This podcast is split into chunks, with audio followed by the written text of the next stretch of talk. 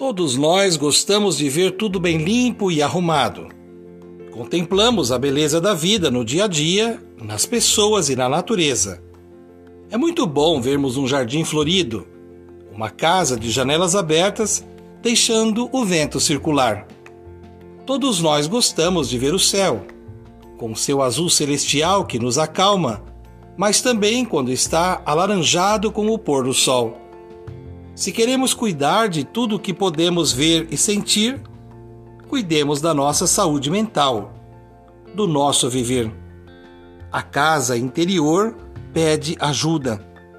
Cuidemos para não deixarmos que o estresse, as crises, o cansaço e a pressão do cotidiano nos levem à exaustão. O esgotamento físico e mental pode nos aprisionar na cela da frustração e corremos o risco de adoecermos. Fiquemos atentos aos sinais de irritabilidade, à sobrecarga de trabalho ou às pequenas coisas que nos incomodam. Quando nos faltam apetite, concentração e motivação, fiquemos alertas. Podemos caminhar para qualquer lado sempre, mas sem saúde mental, caminharemos em vão cultivando a cultura de paz. Um grande abraço.